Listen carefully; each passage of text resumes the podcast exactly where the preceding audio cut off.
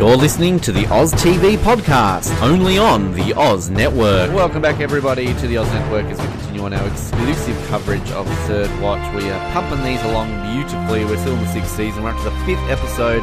It is called The Hunter Hunted. First aired on the 22nd of October 2004. Written by one of our showrunners, Ed Allen Bernero, and directed by Mr. Paul McCrane, who I'm going to come back to in a minute. For some people who might think, hey, that name sounds familiar, there's a reason why that name sounds familiar. Uh, this is an interesting episode. It's kind of leading off from a cliffhanger last week. We're going to get another cliffhanger this week. It's the season of cliffhangers and montages because it's season six of Third Watch. My name is Ben, and we are never going to date, ever. I don't even like you. Well, I'm glad that we're never going to date, but I feel pretty wounded that you don't like me. What's up, everybody? My name's Darvell, and I gotta stop getting hit in the head. Nah. And and I'll say and I'm I'll say I'll say this right now, Ben. Unlike last week's cliffhanger, I think this I think this week's cliffhanger actually works. Yeah, I, I mean, look, I would agree with you. Like, I feel I'm being a bit negative in that, but um, yeah, no, I definitely think it's a it's a better cliffhanger this week. Um, and kind of, you know, we talked a little bit last week, I think, about how you could make an argument that we could air these back to back, you know, today as a two parter. But you know, again, we're deciding not to just because I, I, I would argue that season six has no two parters with the exception of the medical investigation crossover. So um, that's why some people might be questioning, hey, usually air two parters on the same day. Well, officially not really a two-parter. So yeah. Um, but just quickly before we get started, Paul McCrane. Uh, I don't know how you're how much familiar you are with that name, Darvell. Are you familiar with the name Paul McCrane at all? The director of this episode. No, and what I was thinking when you were saying earlier earlier that it could that if it sounds familiar to you audience we'll come back to, around to it in a minute for a second there i was thinking okay maybe they'll get confused and think you said paul crane as in the guy who played dr romano or i like to call him dr dick on er Well, no, actually, you're right, Darvell. It is the same guy, but his name is Paul McCrane. It's not Paul Crane. It is Paul McCrane. So you are actually correct. This is Dr. Romano, who was on ER. So uh, that is why Oh. that name does sound familiar. Uh, and also, not just for ER fans, Robocop fans, he's in Robocop. And of course, 24 fans, uh, he's Jack Bauer's brother. So, um, you know, he's got a few. oh i thought his oh, No. I, I, I thought I thought his name was Paul Crane. No, Paul I didn't know it was McCrane. Yeah, yeah, McCrane. He's but he. I did know that he was a, a bit of a director as well. I believe he directed a bunch of ER episodes. I'm recording a podcast. Yeah, Yeah, that was my, that was that was my that was my brother. I love that. Like it's, a- it's like a secret. I'm recording a podcast. Hello to your brother there, by the way. Uh, just trying to get in there. Yeah, some he, he, highlights. just, he just can't. yeah, He just can't. Just came, just came in. He was like, he was like Darv, and I was like, I'm recording a podcast. highlight of this episode. Uh, yeah, um, yeah, I know. He, I'm aware he's directed a bunch of other things as well. So, um, but like, I, I, I definitely see when you say Doctor Dick in uh, ER. But I was, I was always a Romano fan. Like, I know you're not meant to be, but I liked him. well, I mean, I mean, yeah, he was funny, but he was an ass. Oh, absolutely. He was, he was And- terrible. But yeah, Yeah, I'll say I'll say this too because I mean we don't even know when or even if we will ever cover ER. So if we do, by the time we get to this, people will have forgotten about it. But I love the practical joke one of the nurses pulls on him after spoiler alert Romano dies. Has something to do with a with a fake with a fake will or something that she wrote up for him. Uh, I think we've talked about it before a little bit around him, but it is one of the most tragic in your like fuck you in your face deaths I've ever seen in a TV show for poor uh for poor uh, Dr. Romano. Uh, spoiler alert if you've not seen ER, but essentially he gets his arm chopped off by a helicopter, which renders him terrified of helicopters. So he goes on the roof to have to transport a patient. He basically freezes in, like, just he sees a helicopter and he's like, fuck no, I can't go on the roof. So he rushes all the way downstairs to the ambulance bay where he's having a panic attack, only for the said helicopter to crash on takeoff and then basically fall on top of him and kill him. So, like, if that's not one of the biggest fuck you deaths in a TV show, um, but it's a memorable one. People you can still talk about it. Yeah. Yeah, and everybody says that ER just jumped the shark at that point, but I mean, it's not entirely out of the realm of possibility that someone could die that way. Yeah, exactly. And look, it's a it's a conversation for another one. I think we kind of talked a lot about ER back mm-hmm. in season three, but I am yes, on the argument did. that ER held firm kind of for at least about twelve or thirteen seasons. I think it, it was a it was a lot more of a consistent show than people give it credit for. Uh, for a lot longer than people give it credit for. Um, you know, I, I, feel as though, yeah, you sort of get to 13, 14, you know, you're kind of like, okay, this show should be ending now. But, like, even they they often talked about it, you know, not being the same as soon as you know they lost Clooney, they lost uh, Anthony Edwards, they lost Julianna Margulies, like you know uh, all these other ones, Eric LaSalle. Like you lose your big guns from the beginning. I think Noah Wyle did a very good job holding the show for quite some time, and then I think the transition over to like you know Goran Višnjić and uh, you know Maura Tierney and all those sort of people, I think they carried it very well. So uh, yeah, it's ER. I, I, would love to. That would definitely be a bucket list, uh, Darvell. The, the only thing with ER, it's 15 seasons, so um, it's a very long marathon of a show to commit to. But I would be down for that one day. Yeah. Um, yep. Well, we just bring more people on board. I guarantee you, we'll be able to find some ER fans to join us. Well, I actually recently liked a uh, ER tribute page, which um, I, I, don't know if it's run by the same people who do some of the Third Watch stuff, but uh, it has a lot more fans than the Third Watch ones, and has a lot more um, content and a lot more. Uh, I guess feedback on it. So, um, and it's interesting, kind of see a lot of the uh, old school stuff that they're posting. So, yeah. So anyway, ER coming soon one day in the year 2025 or something like that. Um, maybe 2024 when it comes to the 30th anniversary. We'll uh, hey, you know, that's an idea. Aim for it then, perhaps. Who knows? Anyway, um, Third watch, we're in the 20th anniversary Paul this McCrane. year. Third, third watch is the 20th anniversary this year, by the way, Darvell. I don't know if we've really uh, established that too much, but of course, uh, September 2019, we'll be celebrating 20 years of Third Watch uh, premiering. But um, yes, we are we're basically straight into this episode because at the end of last week we had Monroe discovering a body in a bin because why not? Because uh, somehow, and I know it's kind of addressed in this episode when they're like, you know, this guy has the balls to drop a body in a, in a bin right outside a cop station. You do have to ask how this is even possible. like, how on earth? On a, outside of a busy precinct, because every time we see the outside of this precinct, it's swarming with cops and there's a firehouse directly opposite as well. How does somebody manage to dump a body in a in a bin, like a trash bin, like right outside a precinct? Well, I will say right now, you know this this this who who this mysterious individual is very, you know, definitely very brazen, very uh, driven.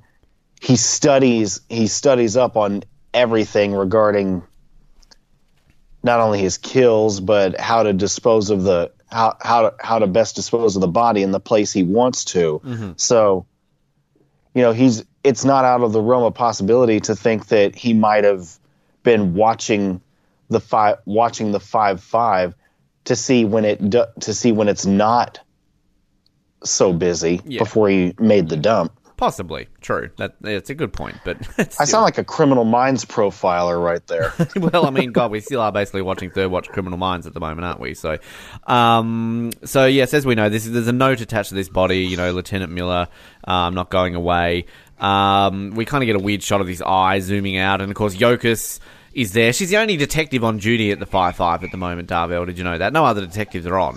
Yes. so, and a busy New York City uh, precinct, only one detective works. So, luckily, uh, the body is dropped right in front of her. so, um, Lieutenant Miller shows up, and you know he looks very shocked and kind of he's uh, you know even disturbed, I guess, by this find. Uh, Cruz is there as well because uh, obviously they're pulled up in the car. And uh, we get the credits, and I think, as I mentioned last week, pretty much all the shots in the credits now are of all new scenes, essentially, from uh, sort of the newer seasons. So I've written that on my notes here again. Yeah. Um, we heard, learn a li- little bit here from Miller saying that um, he was. Uh, well, we're about to learn. He's on the phone uh, to, I guess, his former captain. We're going to find out a little bit more about here that essentially he was transferred. He was having issues with his captain. His captain didn't believe that these killings were all linked. So, um, sa- sounds like basically the douchiest captain that he was working under at whatever at the precinct he was uh, there, Yeah. um, threatening to go um, public and you know saying that you transferred me. Uh, and then Cruz obviously going off at him, you know, saying that hey, you lied to me, that why you were sent here. And I do love Cruz here. Uh, you know, when Miller's basically like, you can go home, and Cruz is like, I can't go home until you say I can. um, so, um, Well, it's a it's a valid point. the I can't go home until you say I can part. Yeah, Well, yeah, yeah, that is. What I was going to say is, you know, she's saying, you know, you lied, you lied to me. You told me you were here for. Okay, never mind. I was thinking the whole IAB thing, but then I remembered. But then I remembered he had said he had said I'm here to take over anti-crime. yeah. Well, I mean, I guess kind of he kind of says like it doesn't really matter why I'm here, and I guess he oh no he does mention doesn't he that he kind of got given an assignment when he got transferred. So I mean he's technically right, she's technically right. I just like the way she kind of stands up to him, and I kind of also like the way um, we get the introduction here between Yokas and Miller as well, because you know uh, Yokas is just kind of like who are you? Yeah. And Miller kind of shoots her down and is like, didn't you just make a detective?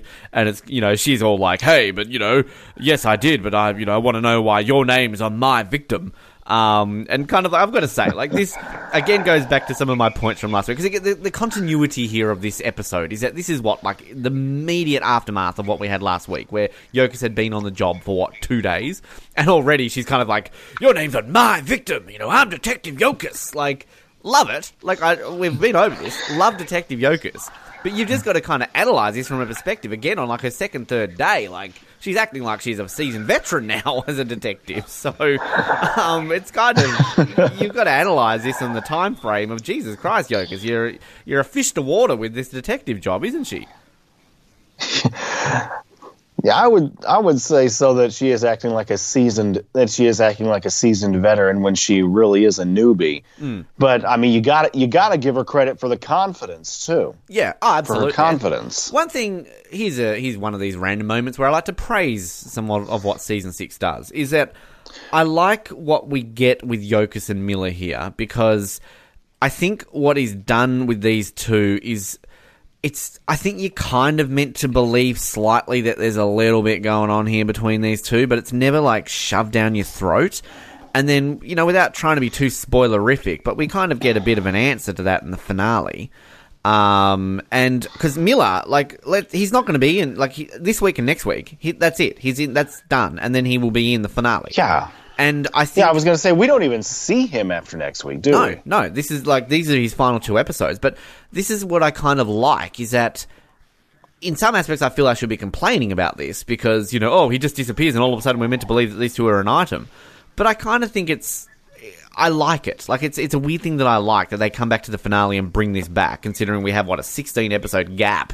Whereas I'm sure like the casual viewer of the Watch couldn't even fucking remember who this guy is when you see him in the little uh, you know uh, montage at the end of this show. So yeah, I kind of like what they do. It's a weird thing, and it's and it's like going back to what we are talking about last season with Monroe and Davis. Like there- there's a way you can do kind of subtleness about two people potentially coming together without it being shoved down your throat and kind of feeling awkward Yeah. as well. And I think kind of there's just enough between these two interact. They've got good chemistry.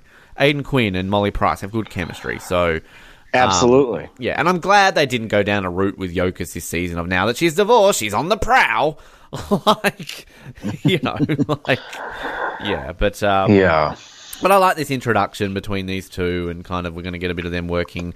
Obviously, this episode, uh, we're in a random bar. Finney's got a bunch of friends because, of course, he does. He's Finney. Um, this is the most popular bar in town, apparently, and so is Finney. And just, of course, who who happens to be at this bar? It's everybody's favorite. It's meh. Grace. It's Grace. Meh, meh, meh, meh, meh, meh, meh, meh, meh.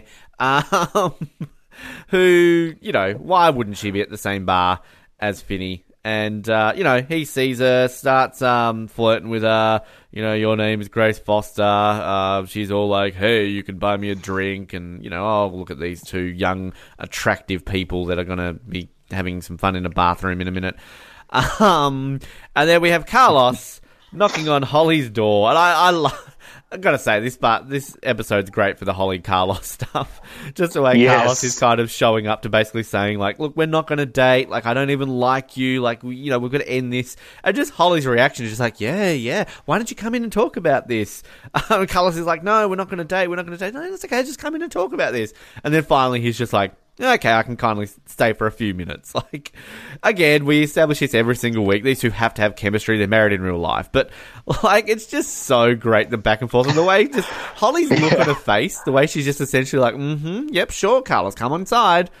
Um, so you've got to love this. you know stuff. the way yeah yeah you know the way they develop these two as far as their relationship goes the two characters carlos and holly Hmm. i can't help wondering if this is how it went with anthony and yvonne in real life if Yeah. this is i like like i wonder if i don't know why but i could see this happening like i wonder if not gonna not gonna say when this occurs in the season or it, when this occurs in the season, but I wonder if at the moment he just at the moment Anthony decided to propose to Yvonne, if he actually said, "Damn it, Yvonne, will you marry me?" I think did I? I feel like I asked that question to one of them when I interviewed them. Possibly, uh, you can tell I remember my interviews, but um, yeah, people. Maybe that's maybe I do this deliberately to our listeners, so even the listeners like, hey, yeah, did he ask that? Maybe I'll have to go back and listen to it. Maybe I'm just a very smart podcast host to make people listen to them. So you know, possibly. Um, but no, I'm actually very forgetful. But yeah, no, I, I could see that happen in real life too. Um. Miller and Yokas, meanwhile, are having a conversation. We get a bit of a background on kind of Miller's history with this uh, killer and why there's a note on this uh, victim. So uh, Miller says that this body is going to be completely drained of blood. They've had four of these bodies show up in the last few months. Um, and that this is the first time that there's been a note left. There's never any print, never any evidence. Um, and you know, kind of as I mentioned, there's never been a note before, so maybe this uh, person's killing, uh, slipping up. Um, I do love the fact here that Yokas admits that, oh, I'm a bit over my head here. Well, five seconds ago, you're not. Um, and then straight away she tells like the crime scene investigators, we're going to need you to vouch every single piece of rubbish in that trash. Like those poor guys, like the glamour of the NYPD, uh, and they're going to literally go through every single individual piece of trash. Um, like holy crap, they'd be rethinking their career right then, wouldn't they? yeah, Um, so yeah, I, I want to know who these guys are. There's like two of them. These poor random crime scene because, like, you know, we've got criminal. Maybe this is their little subtle dig at CSI. Like, oh, hey, audience, I know we're being a bit criminal mindsy at the moment, but this is fuck you to CSI because they're going to go through every piece of trash. which the CSIs have done who knows how many times. Yeah, exactly. Um, so we go back to um, the bar where Finney and Grace, because we've just been dying to know what's been happening with them. They're flirting still, and there's family business and adrenaline being mentioned. Um, I don't know.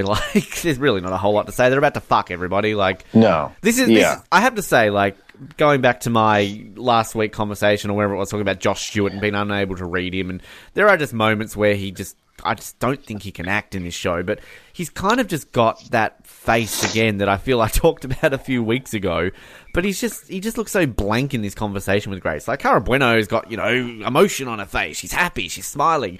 He just kind of looks like a robot in this scene. Like, I am in the family business.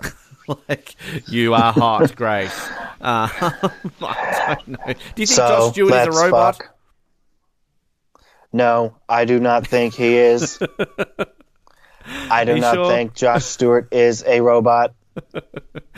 Um, One thing I do know is that he has quite a name to live up to, and maybe that's why he lacks emotional facial expressions and delivery. you- Darvell Stewart, the most, the best impersonator on the show, does good Sully. Now does a perfect Josh Stewart. Um, but we, we were in Holly and Carlos's apartment. I I do love the way they kind of set this up. So we've got this great camera shot, basically starting from the ceiling, and it just sweeps all the way through Holly's apartment. We literally see every single inch of Holly's apartment. We see out the window, we see candles, and all we're hearing is Carlos talking and you know, Carlos, you know, so like, I guess I like you. You're kind of strange, and just having this great conversation. I love that bit when he's saying like, you know, Davis thinks I'm annoying. He goes off at me because I put a sock on and a shoe, a sock on and a shoe.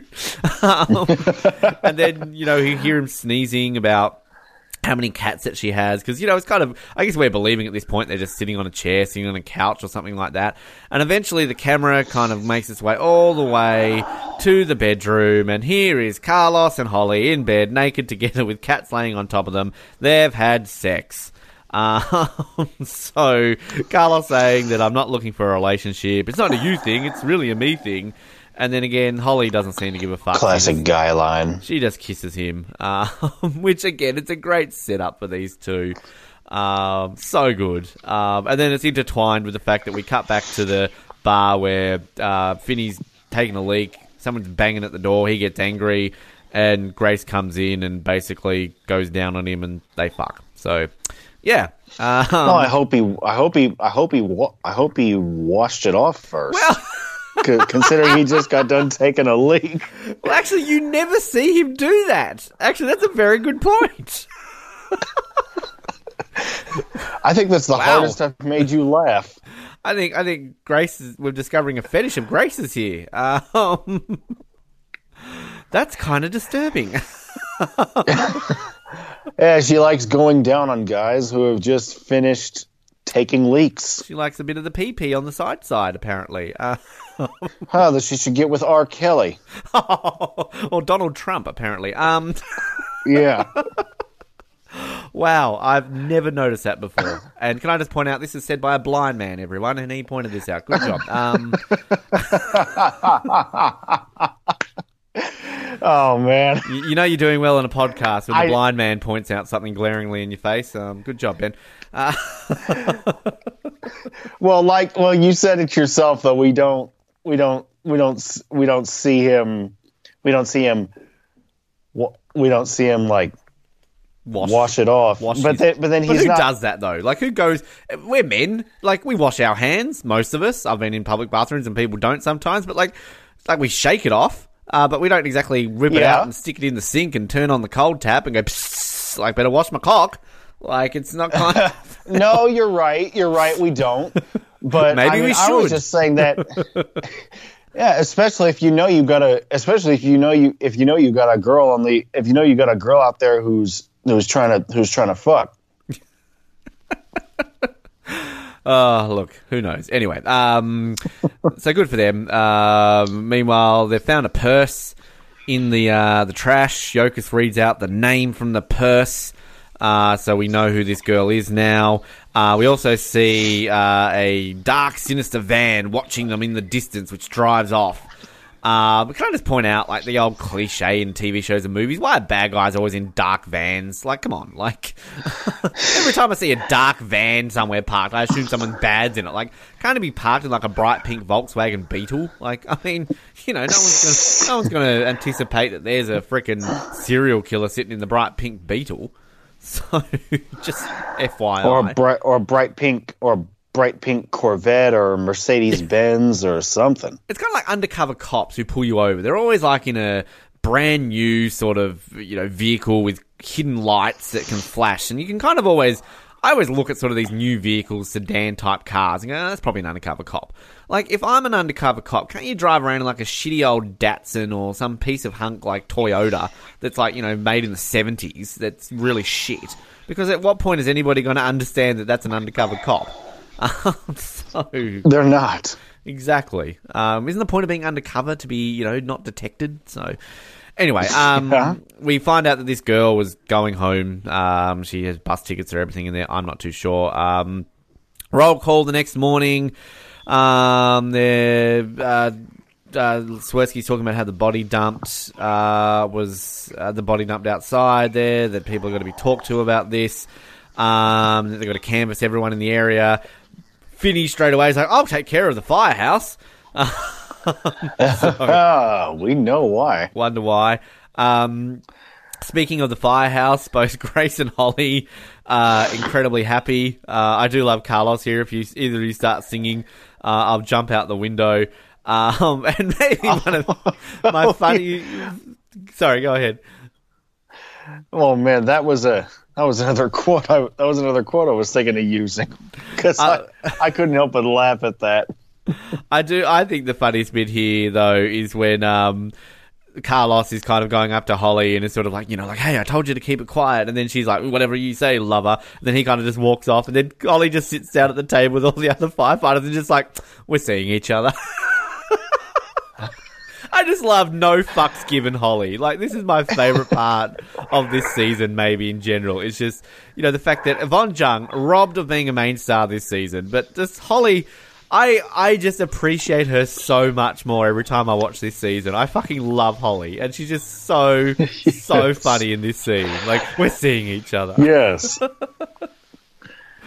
oh, so good. Um, Man. We've got our creepy guy in his van uh, watching some young girl crossing the street, and all we see is a pair of hands tapping on a steering wheel with a sinister ring. duh, duh, duh. Um, meanwhile, Yokas is studying knots and Jelly's going off about not being coffee. Uh, not, there not being coffee, and I do love the way that uh, you know Yokas is just ignoring him, and then kind of uh, Jelly's like the coffee, and then Yokas is like, "What? No, I just had some." um, and uh, yeah, Yokas starting in knots. Uh, Miller comes in and hands a box to Yokas of uh, some old, I guess, case notes for her to go through, look at, look with fresh eyes. Uh, and then, you know, she's going to go to the morgue with Miller as well. So, um, yeah, I kind of like, you know, again, these two sort of, uh, I guess, hitting it off. We've got a random scene of our uh, creepy guy in a van watching some kids. So, cool. Uh, Monroe talking to Cruz now. Uh, and then this is where Cruz is kind of saying, like, you know, oh, Miller's off my ass now. Oh, I thought Miller was the plant. Um, and then, you know, Cruz is all like, careful who you talk to. There's a rat in the house. Um, and just like this is one of those cringy scenes because going back to when we talked about a few weeks ago how they've revealed Monroe as being the the rat, and you know we know that she's the rat, and it's just these moments of like, oh, isn't it awkward that Cruz wonders who the rat is, yet she's standing right with them, like. Eh, it's just on the nose. They don't do it well. We've gone over this, haven't we? I don't need to add anything more to this.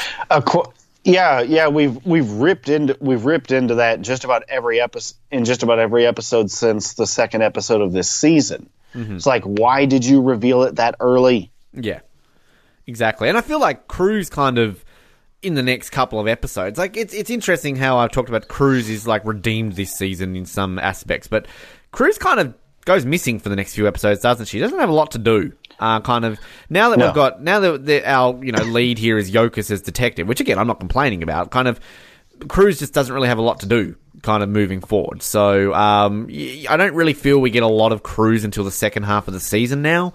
Because, you know, after sort of the next couple of weeks, we're going to really switch focus to the whole Davis's father storyline. And, you know, Cruz doesn't have a whole lot to do with that. So um, yeah, for for those who hate Cruz and are kind of you know wondering how on earth she's going to be redeemed this season, um, who I feel is already being redeemed this season. I guess she goes to jail for like an episode or two, but outside of her going to jail, forgetting that slight storyline there of Cruz going to jail, Ben. Um, but outside of that, she's kind of a bit quiet, isn't she? Yeah. Yeah. So, um, yeah. Anyway, spoiler alert: Cruz goes to jail. Uh, so uh, we've got uh, we've got Carlos talking with Grace, um, and I do kind of like Carlos going off at Grace here and basically like, "Don't ask me about my personal life. Don't ask me who I slept with." And then Grace is like, "Slept with." so they take a call. Uh, they've got a situation they've got to go to. Meanwhile, Finney goes to the firehouse, wants to see Grace. He questions uh, Holly. And uh, Holly sort of says, you know, oh, don't know about Carlos. Carlos was at my house last night. And then sort of Davis's reaction and Finney, you know, who's Carlos? Oh, he's my roommate. Um, so, you know, kind of a nice little uh, scene there, bonding again still between Carlos, uh, sorry, uh, yeah. uh, Davis and Finney. Grace and uh, Carlos show up to this scene, and this is where we get random storyline of the week. Like, I don't know how I feel about this storyline because it just kind of comes out of nowhere, and I guess kind of situations like this come out of nowhere. Maybe that's the point, but it's kind of yeah. like our paramedics are just the the, com- the comedic value of this season. So let's give them a serious storyline every day. So they come along to this site, and uh, there's a guy there calling for help, and then all of a sudden another guy rocks up and points a gun at them and holds them hostage.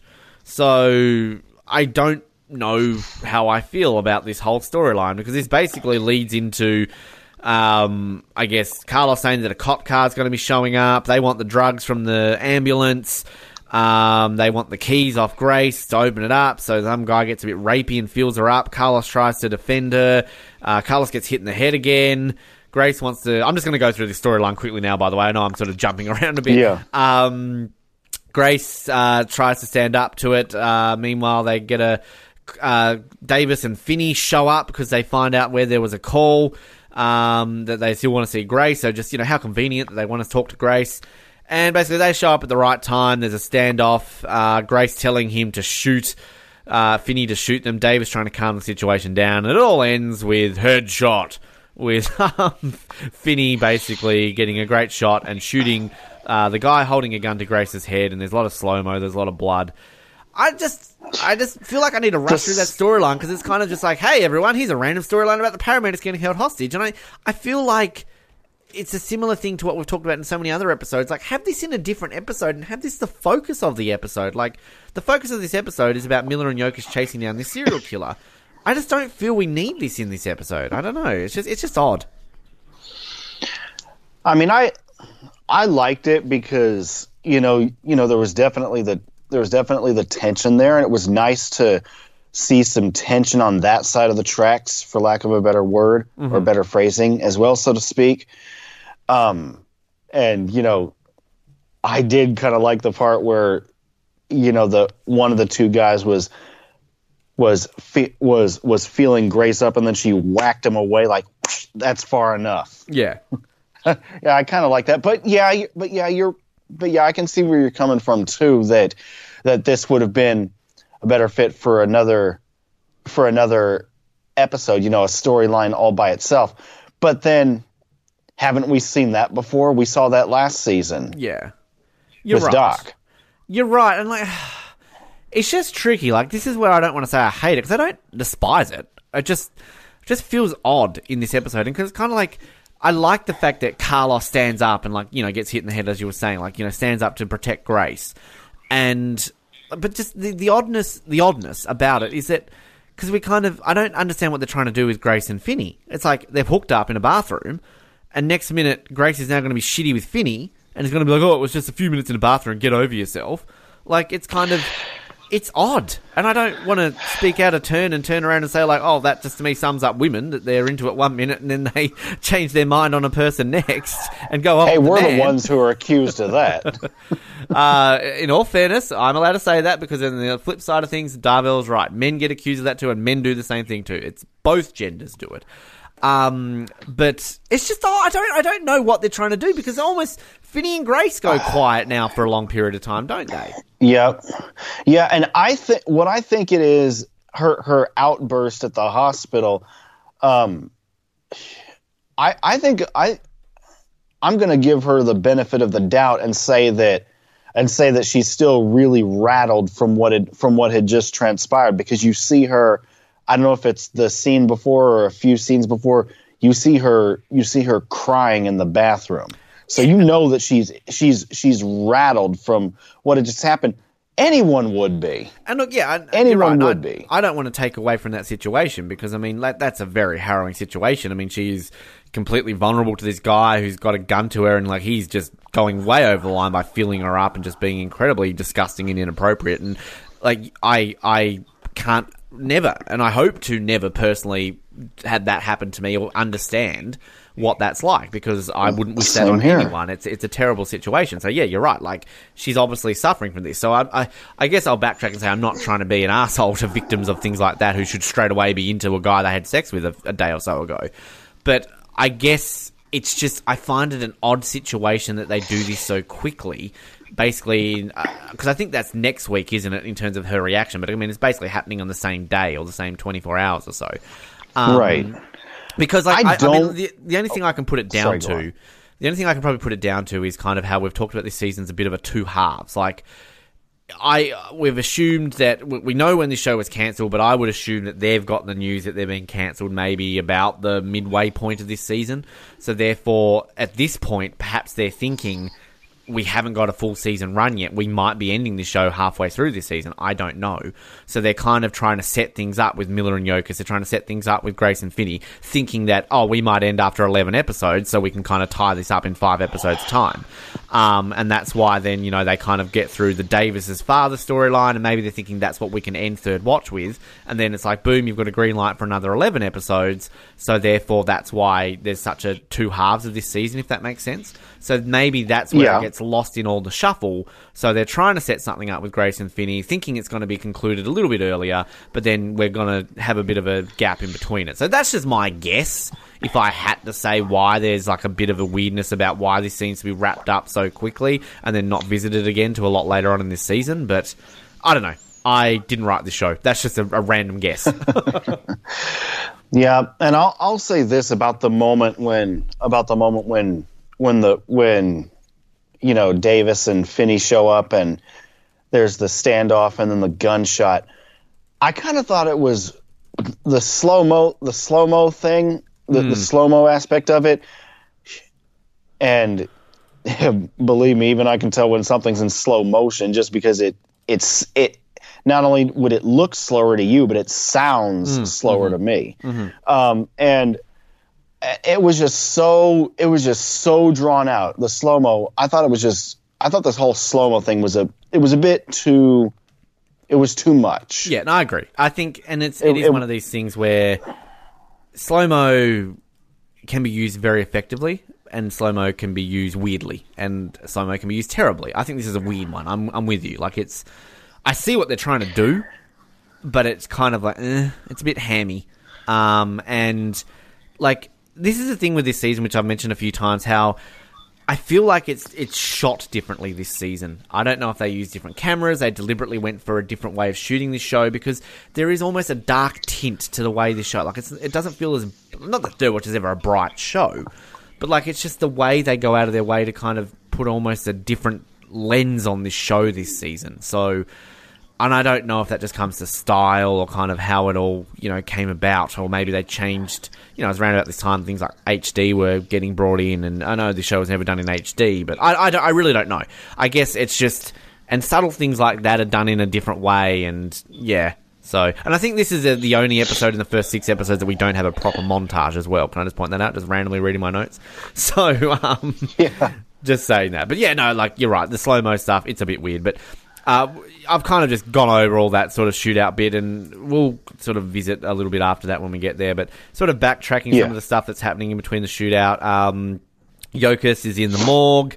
Um, and the guy basically confirms uh, what Miller said that she was completely drained of blood. Uh, and then we find out the person who is been doing this has medical experience. So that kind of uh, gives us a bit of a clue, doesn't it? Like, again, going back to how we keep saying this is like Criminal Minds or CSI, like, I know, you know, when I first started watching CSI when it first came out, because everyone watched CSI when it first came out, like the year 2000, because it was the biggest show on television. Um, You know, they do the, the shows like that. You sort of your week to week serialized show. They do that well, don't they? Where they kind of always give you little clues, and you've kind of got to guess who it is. Like that's that's the point of these shows. Uh, but like, Yeah. I do like how they're trying to do this with Third Watch because yeah, it's not like Third Watch has never done this before and try to kind of get you guessing about who did it that, but uh, they've never relied on it. Whereas like this time around, they're really relying on it. Like they did that a lot last week, and then kind of this sort of two episode arc, they get you to really do it this these two episodes. So just little subtle things, you know, that we're obviously hearing that uh, this person's going to have medical experience. Um, meanwhile, this then cuts to basically we see a guy in like scrubs handing out candy. All we see is like a hand and some um, hands taking candy. They look like elderly people's hands. So we've got to assume he works in like a, a nursing home because then we actually see a shot of a couple of elderly, elderly people. We get a woman calling him away, and all we do is we just see a shot of his feet, and we don't see his face at all. Um, so he kind of walks away. Um, We've got Miller now staring into the eye and sort of saying, you know, they used to say that if you stared into the eye, you'll see the last thing that they saw. Kind of just, you know, one of these bits where he's just trying to question and everything. Um, Davis, and I will say just quickly because Davis and Finney are about to go out and see Grace, but this is where um, Davis and Finney talk about the fact that Finney did Grace, uh, that Davis is doing um, Monroe. I, I like this. Yeah. I like I like the bromance again of this. Like I talk about the Finney Davis bromance. I think it's good for Davis. So yeah, I do like just this little bit of them being like, "Yeah, man, like you go us." So, yeah. um, Miller uh, is in the car with Yokas. Um, he's basically uh, telling her about uh, some of the other victims. Um, and then, you know, so obviously talking about this little Becky girl, and then Yoka's saying she's got a daughter about this girl's age. Um, and then we find out that Miller's wife was sleeping with a dentist and left him and couldn't even sleep with an orthodontist so that their kids could um, get braces. I do like that line. Um, Yeah. so they get a phone call here. Um, getting no luck in their hunt for people, and kind of their Miller and Yokas are talking about how they're due for some luck. Um, you know, coming through with that soon. Uh, so a nice little bonding moment between these two in the car, of course. Uh, Yes. Yokas and Miller get back to the station. We meet a young girl who wants to talk to Yokas, saying that the girl who was killed was a friend, um, and that she saw who took him, uh, took her. Sorry. Uh, so we're going to get some questioning here with that. Um, then if I just, we've got the shootout there, boom, the guy's dead. Uh, but now they're questioning this girl, and basically she's saying that the cops who she spoke to, saying that a friend got taken, believe she was a prostitute, um, and that they didn't believe her, and saying that her friend would be coming back soon. Um, with uh, after she's finished with his John, her John or something like that. Like, yeah, terrible, Dick Cop, whoever that was. Yeah. So. She she mentions that she saw she saw a guy hit her and drag into a van because a guy had puppies. Um, and that all she has in information is a van, and then she says that the guy was wearing uh, things that the the green things that doctors wear, um, obviously scrubs. So Yes. kind of the breakthrough. And another breakthrough all of a sudden, through the trash uh, search, they've found a soda can with some prints on it. So um, that's going Yes. to lead to a breakthrough, isn't it, Darville? Will it? Will it? We will find out. Maybe. Uh, with uh, the postness, the post nature of what happened to Carlos and everything like that, Carlos is in the ambulance, and that's his line when he's talking to Grace. I can't keep getting hit on the head all the time. Which, you know, like, it's kind of just that trope this season of Carlos getting hit in the head. It's just a thing that happens. Um, but he's It's talking. nice to actually. Oh, Go ahead. Go ahead. Yeah, I, I was I was just going to say it's nice to actually have a scene inside the ambulance again. Yeah, it's been a while since we've had one of those. Uh, and Carlos talking a little bit about Holly, so the kind of him getting hit in the head is uh, making him believe that he likes Holly. So I don't know what that says about having to like Holly. Like you only like her because you get hit in the head. Like that's a bit mean, isn't it? Yeah. Anthony, you have some explaining to do. Yes, exactly. um, Yokas and Miller on the computer, so the prints basically belong to a sex offender guy who um, they've got an address for and everything. So SWAT show up to this house, they uh, grab this guy, um, and they arrest him. Uh, some long-haired, creepy-looking guy. Uh, and while they arrest him on TV, we actually see Miller's on TV. So uh, there you go. Oh no, sorry. This is we're cutting to um, the guy in the scrubs who we realise has kidnapped another girl. Uh, I should say, and um, or has he kidnapped another girl? No, he hasn't done that yet. He's he's in his um, No. I guess apartment or his his warehouse where he kidnaps girls, and this is where he's watching the TV and sees Miller. Uh, and then on TV, Miller's talking about how they've arrested another guy who they believe is uh, related to this murder that's happened outside the precinct. And uh, our guy, who uh, we don't know yet, uh, seeing in the scrubs, he's angry, so he pushes a TV off the desk because he was so mad. Uh, and meanwhile, our long haired friend, the sex offender guy, is being questioned about doing this uh, job, about being the murderer. And uh, basically, we find out that he is on parole. He's got to check in every, what, day or every week. And that uh, he did, he was at the precinct yesterday. He was there checking in, and he just happened to be drinking a can of soda. So it was a massive, massive coincidence. Uh, which I think is, I actually think that's a pretty good red herring. I kind of like the way they do that because it makes complete sense. Um, Yes. And then sort of interchange with this um, situation where he's being interrogated, we see our uh, mysterious person in green scrubs with a puppy who then walks up to a house with a young girl, knocks on the door, and this girl apparently, like, I'm, I'm, I'm, I'm not one to victim blame, but come on, if a guy, a random guy, knocks on your door with a puppy and says, "Hey, see my dark van down there? I've got a whole lot of other puppies. Do you want to come and see them?" I ain't leaving the house. like, Yeah, I was wondering which I was wondering which one of us was gonna was going to bring that up first. I, like at the time at the time of this episode, it's 2004. At Mm-hmm. the time we're recording this, it's 2019. That is one of the oldest tricks in the book, and people still fall for that. Yeah, exactly. And like, it's just again not trying to victim blame, but I'm sorry, love, you've got a part blame in this situation. Like, maybe your parents do. Maybe they didn't tell you what stranger danger is. But like, I mean, come on. I grew up in the '90s.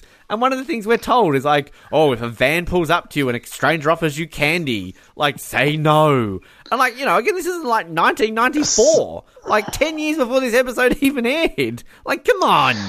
Like, Yep, oh, same- I've got some puppies me. in my randomly sinister looking black van down there, young girl. Want to come have a look? Okay. Yep, sa- same same with me. I grew up I grew up hearing hearing about that too. You know, don't don't take don't take candy from strangers if they ask for if someone pulls up and asks you for directions somewhere. Don't mm-hmm. don't go up to their vehicle, sinister looking van or not. Um, I have to ask: Is that is did they really tell you? Did they really tell you? If it's a dark, if it's a dark looking van Well, no, specifically, like, or were you just, no. or were you just throwing that out there because just that's throwing that out. Like it was just it was the general. Like just if a car pulls up and like even if they offer you candy or something like that, like don't do it. Like stranger danger. So Yep. And I mean, we, we think we had it we had it bad in terms of stranger danger. I'd hate to think of what the of what the of what the children of today are being told with regards Oh, to that. But like you got it like even like if somebody just came to your house and was like, "Hey, I've got a puppy. What do you think?" I'm just gonna be like, I think you better get the fuck off my doorstep or I'm going to kill you. cool, bro. What do you want?" Like, I don't like. This girl's dumb. I'm sorry, she's dumb. Um, I'm not gonna say she deserved to get kidnapped, but I'm loosely putting no it out there that maybe she did deserve to get kidnapped. But she's that dumb. Like. Her parents have got some blame in this too, all right? Like her parents didn't teach her well enough. Not victim blaming, blaming, but come on. anyway, Carlos is in hospital. He's got a bandage around his head. Um, and yeah, this is when uh, Finney and uh, no, so this is actually Grace. So this is where I get confused again too with the Grace and Finney stuff because Grace initially thanks Finney, and then Finney's initially awkward with Grace, and he just walks off. So this is then going to lead to Grace being awkward with Finney next week. So this is where I'm kind of confused about the these two. Like, ugh, I don't know. Anyway, I just Yeah. need to clarify what's going on there. And then um, we have Yokas and Miller.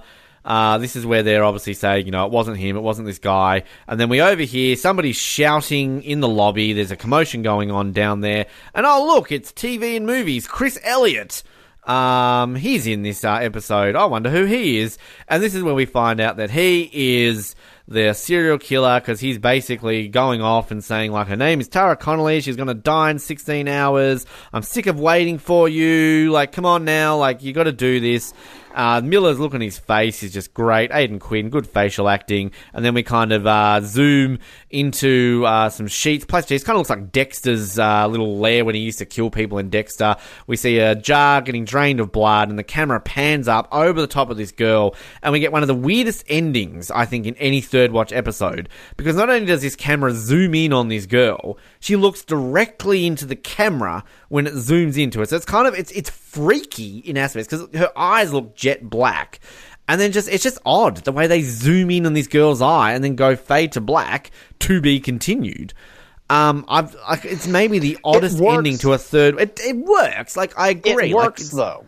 I think I don't know. I almost feel you could just end on Chris Elliott going off. I feel like you don't need this bit, but it does work though. It's just odd. I just don't know how I feel about it. But yeah, that's how we end this episode. Yep. I mean, whether it's with whether it's you know with Chris Elliott ranting and raving and coming off like a lunatic, or or or it's showing or it's showing Tara at the very end. Like I said at the very top of this episode, unlike the other, unlike the cliffhangers before, and the cliffhanger that we will get, spoiler alert, at the end of next episode, this one, no matter how you slice it, it works. Yeah, yeah. I I would agree with that. Um, and we're going to see how much it works. So, Darvell, what are you going to do with this episode? Uh, buy it, rent I- it, bin it.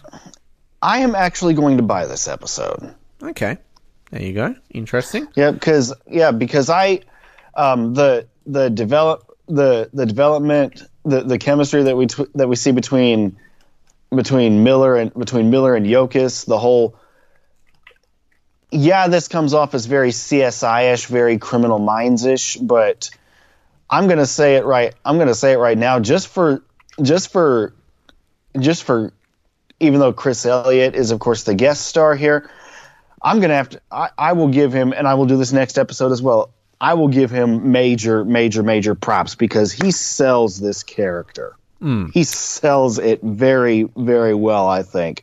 So, yeah, I have to give him a lot of praise for that. So, and and of course the. I do like the. even though it's even though it's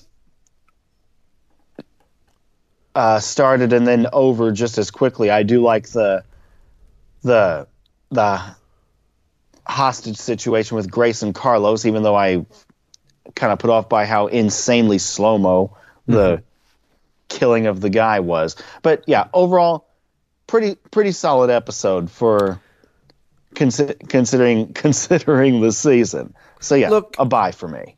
You? I'm gonna. I'm renting it. Um, I don't. I can't disagree with what you're saying, though. I think that you make very valid points. I just, I there's just something about it that feels a bit like, where it's kind of like last week, where it's just it's swaying too much away from the third watch formula. And again, I, I know that I've always said I kind of look at this outside of the spectrum of it, and it's kind of its own different beast. But I don't know, like I, I appreciate next week's better, maybe because it's purely because of Chris Elliott's so good in it. But um, this week, I mean, I don't know. I just I think it's a bit random with the the shooting storyline.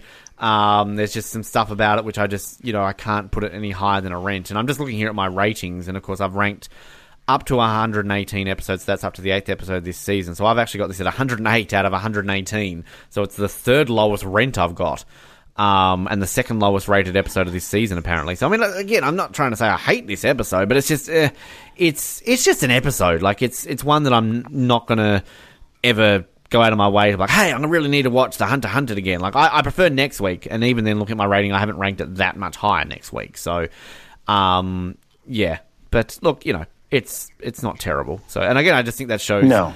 The fact that so I'm looking at my list out of 118 episodes that I've ranked, I've only binned eight episodes. So 110 episodes. The 110th episode out of 118 so far that I've ranked is still a rent.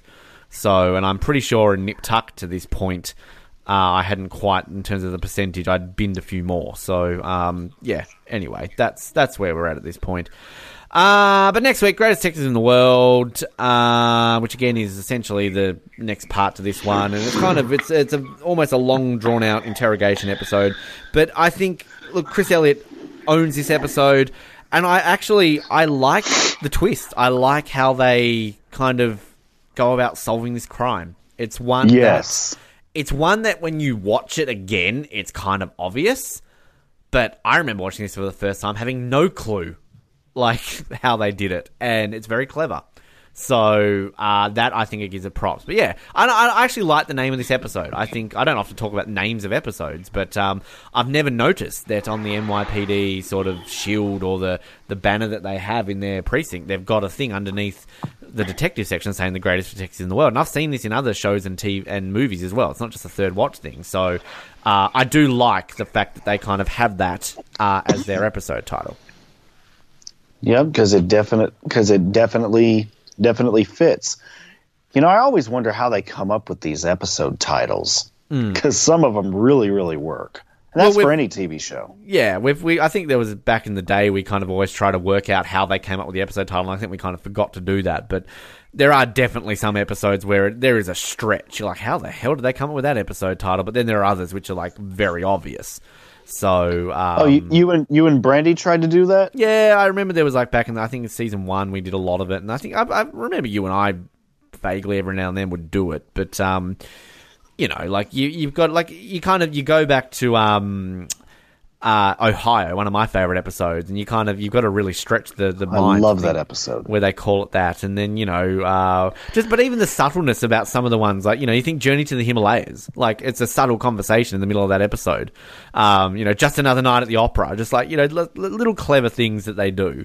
Um, to kind of call these things epi- the, the names of episodes. So um, Yeah, it's and- interesting on a and- show like Third Watch where you know there are obviously shows out there where they kind of stick to a formula with episode titles. Like Friends was obviously always known as you know the one with the one with. That's what they called it. You know, The Big Bang Theory kind of always has sort of a sciencey sounding episode. You know, Twenty Four just had the time. So like you know there are definitely shows where they kind of stick to a formula of episode titles. But for the ones that don't, like it's it's often it's interesting how they come up with the names of them.